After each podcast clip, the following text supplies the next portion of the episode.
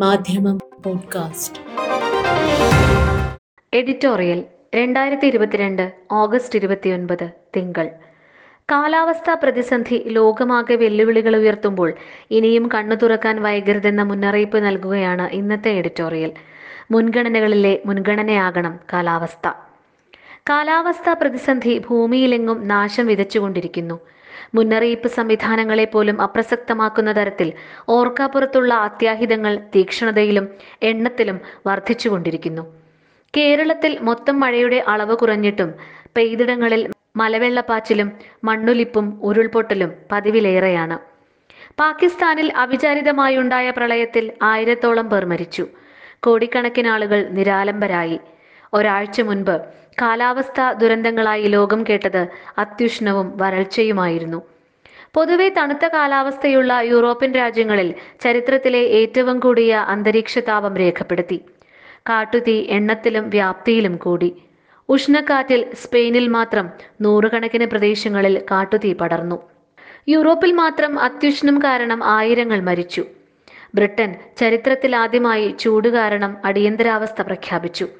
ഇപ്പോൾ പാകിസ്ഥാൻ അതിവൃഷ്ടി മൂലവും ഒരു മാസം മുൻപ് ഇന്ത്യയിൽ പലയിടത്തുമായി കൊടും ചൂട് മാത്രമല്ല പെരുമഴയും അനുഭവപ്പെട്ടു.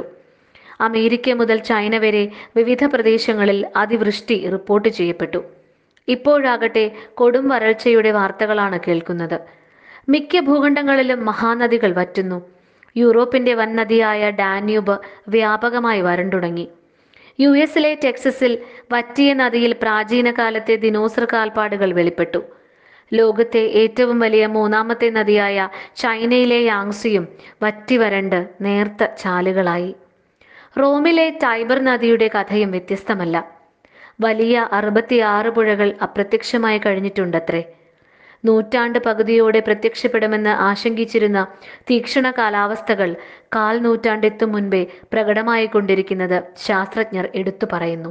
ജലദൗർലഭ്യം ഭക്ഷ്യക്ഷാമം ദുരന്തങ്ങൾ കാലാവസ്ഥ അഭയാർത്ഥി പ്രശ്നം എന്നിങ്ങനെ യാതനകളിലേക്ക് ഭൂനിവാസികൾ എടുത്തെറിയപ്പെട്ടു തുടങ്ങിയിരിക്കുന്നു.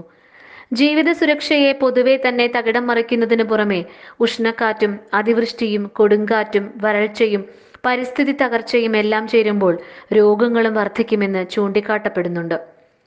ജന്തു സസ്യജന്യ രോഗാണുബാധയിൽ ഇതിനകം തന്നെ വർധന കാണുന്നു. കോളറ മലമ്പനി ഇബോള ഡെങ്കി തുടങ്ങി പലതരം രോഗങ്ങൾ മടങ്ങിവരുന്ന പ്രവണതയുണ്ട്. ഈ പ്രത്യക്ഷ ആപത്തിനോട് ഇന്ന് ലോകം പ്രതികരിക്കുന്നത് ആവശ്യത്തിൽ കുറഞ്ഞും ഏറെ വൈകിയുമാണ് എന്നും ശാസ്ത്രജ്ഞർ ചൂണ്ടിക്കാട്ടുന്നു. തീരുമാനമെടുക്കേണ്ട രാഷ്ട്ര നേതൃത്വങ്ങൾക്ക് അതിന് കഴിയാത്തതാണ് മുഖ്യ കാരണം. ഐക്യരാഷ്ട്രസഭ ആയിരത്തി തൊള്ളായിരത്തി എൺപത്തി ഒൻപതിൽ വ്യക്തമായ മുന്നറിയിപ്പ് നൽകിയിരുന്നതാണ്. രണ്ടായിരത്തോടെ ആഗോള താപനമെന്ന പ്രശ്നത്തിന് പരിഹാരം വേണമെന്നാണ് അന്ന് നിർദ്ദേശിച്ചിരുന്നത്. ബെർലിനിലും ബാലിയിലും കോട്ടോയിലും ദോഹയിലും മറ്റും യോഗകൾ നടന്നെങ്കിലും കൃത്യമായ കർമ്മ പദ്ധതി ഉരുത്തിരിയുന്നത് രണ്ടായിരത്തി പതിനഞ്ചിലെ പാരീസ് ഉടമ്പടിയോടെയാണ്. ഈ സമയക്രമത്തിൽ തന്നെ എത്ര വലിയ നിസ്സംഗതയാണ് ദേശരാഷ്ട്രങ്ങൾ ഇക്കാര്യത്തിൽ പുലർത്തുന്നതെന്ന് വ്യക്തമാകും. കാലാവസ്ഥാ വ്യതിയാനം സംബന്ധിച്ച യു എൻ രൂപരേഖ U N F C C യോഗം ആയിരത്തി തൊള്ളായിരത്തി തൊണ്ണൂറ്റി അഞ്ച് മുതൽ ഓരോ വർഷവും ചേരുന്നുണ്ട്.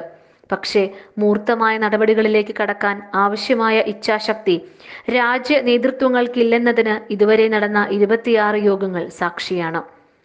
U N secretary general Guterres തെല്ല് നിരാശയോടെയാണ് ഈയിടെ പറഞ്ഞത്. ഒന്നുകിൽ കൂട്ടായ പരിഹാരം അല്ലെങ്കിൽ കൂട്ടായ ആത്മഹത്യ എന്ന്.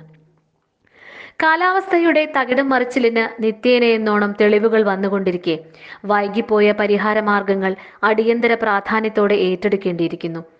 ഹരിത ഗൃഹവാതകങ്ങൾ കുറയ്ക്കുക എന്ന ലക്ഷ്യത്തോടെ മുപ്പത്തി ഏഴായിരം കോടി ഡോളറിന്റെ പദ്ധതി നീക്കിയിരിപ്പ് യു എസ് കോൺഗ്രസ് കഴിഞ്ഞ ദിവസം അംഗീകരിച്ചത് നല്ല ലക്ഷണമാണ്. രണ്ടായിരത്തി മുപ്പതോടെ മലിനീകരണം ഗണ്യമായി കുറയ്ക്കും. പാരീസ് ധാരണ പ്രകാരം ഏറ്റെടുത്ത ബാധ്യതകൾ കാലാനുസൃതമായി പുതുക്കിക്കൊണ്ട് ഇന്ത്യയും മാതൃക കാട്ടുന്നു. ബദൽ ഊർജ മേഖലയിൽ കഴിഞ്ഞ ഏഴ് വർഷം അഞ്ചേകാൽ ലക്ഷം കോടി രൂപ നാം നിക്ഷേപിച്ചു. ഈ ശ്രമങ്ങൾ പോലും അപര്യാപ്തമാണ്.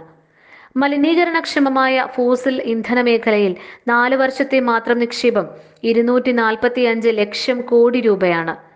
കൽക്കരിയിൽ നാം വിനാശകരമാം വിധം അധിക നിക്ഷേപം നടത്തിക്കൊണ്ടിരിക്കുന്നു. ജിയോ എഞ്ചിനീയറിംഗ് കാർബൺ ആകിരണ വിദ്യകൾ തുടങ്ങി പരിഹാര നിർദ്ദേശങ്ങൾ പലതുമുണ്ടെങ്കിലും വിവിധ രാജ്യങ്ങളുടെ ഉദാസീനത ഭൂമിയെ മൊത്തം ശ്വാസം മുട്ടിക്കുന്നുണ്ട്. എല്ലാറ്റിനും പുറമെ ഏറ്റവും വലിയ ദൂഷണഹേതു യുദ്ധമാണെന്ന തിരിച്ചറിവും പലർക്കുമില്ല. നൂറ്റിനാൽപ്പത് രാജ്യങ്ങൾ മൊത്തം സൃഷ്ടിക്കുന്നതിനേക്കാൾ അന്തരീക്ഷ ദൂഷണം യു എസിന്റെ മാത്രം സേന ഉണ്ടാക്കുന്നുണ്ട്. നിത്യേന പൊട്ടുന്ന ബോംബുകളും നശിപ്പിക്കപ്പെടുന്ന പരിസ്ഥിതിയും കാലാവസ്ഥാ പരിഹാര ചർച്ചകളിൽ വന്നിട്ടേയില്ല. ആയുധ വ്യവസായം യുദ്ധമേഖലകളിൽ മാത്രമല്ല ഭൂമിയിൽ മുഴുവൻ സംഹാരം നടത്തിക്കൊണ്ടിരിക്കുകയാണ്. ശാസ്ത്രം കാട്ടിത്തരുന്ന തിക്ത യാഥാർത്ഥ്യങ്ങൾക്ക് നേരെ കണ്ണടയ്ക്കുന്ന രാഷ്ട്ര നേതൃത്വങ്ങൾ എല്ലാവരെയും കുരുതിക്ക് കൊടുക്കുകയാണ്. മാധ്യമം പോഡ്കാസ്റ്റ്.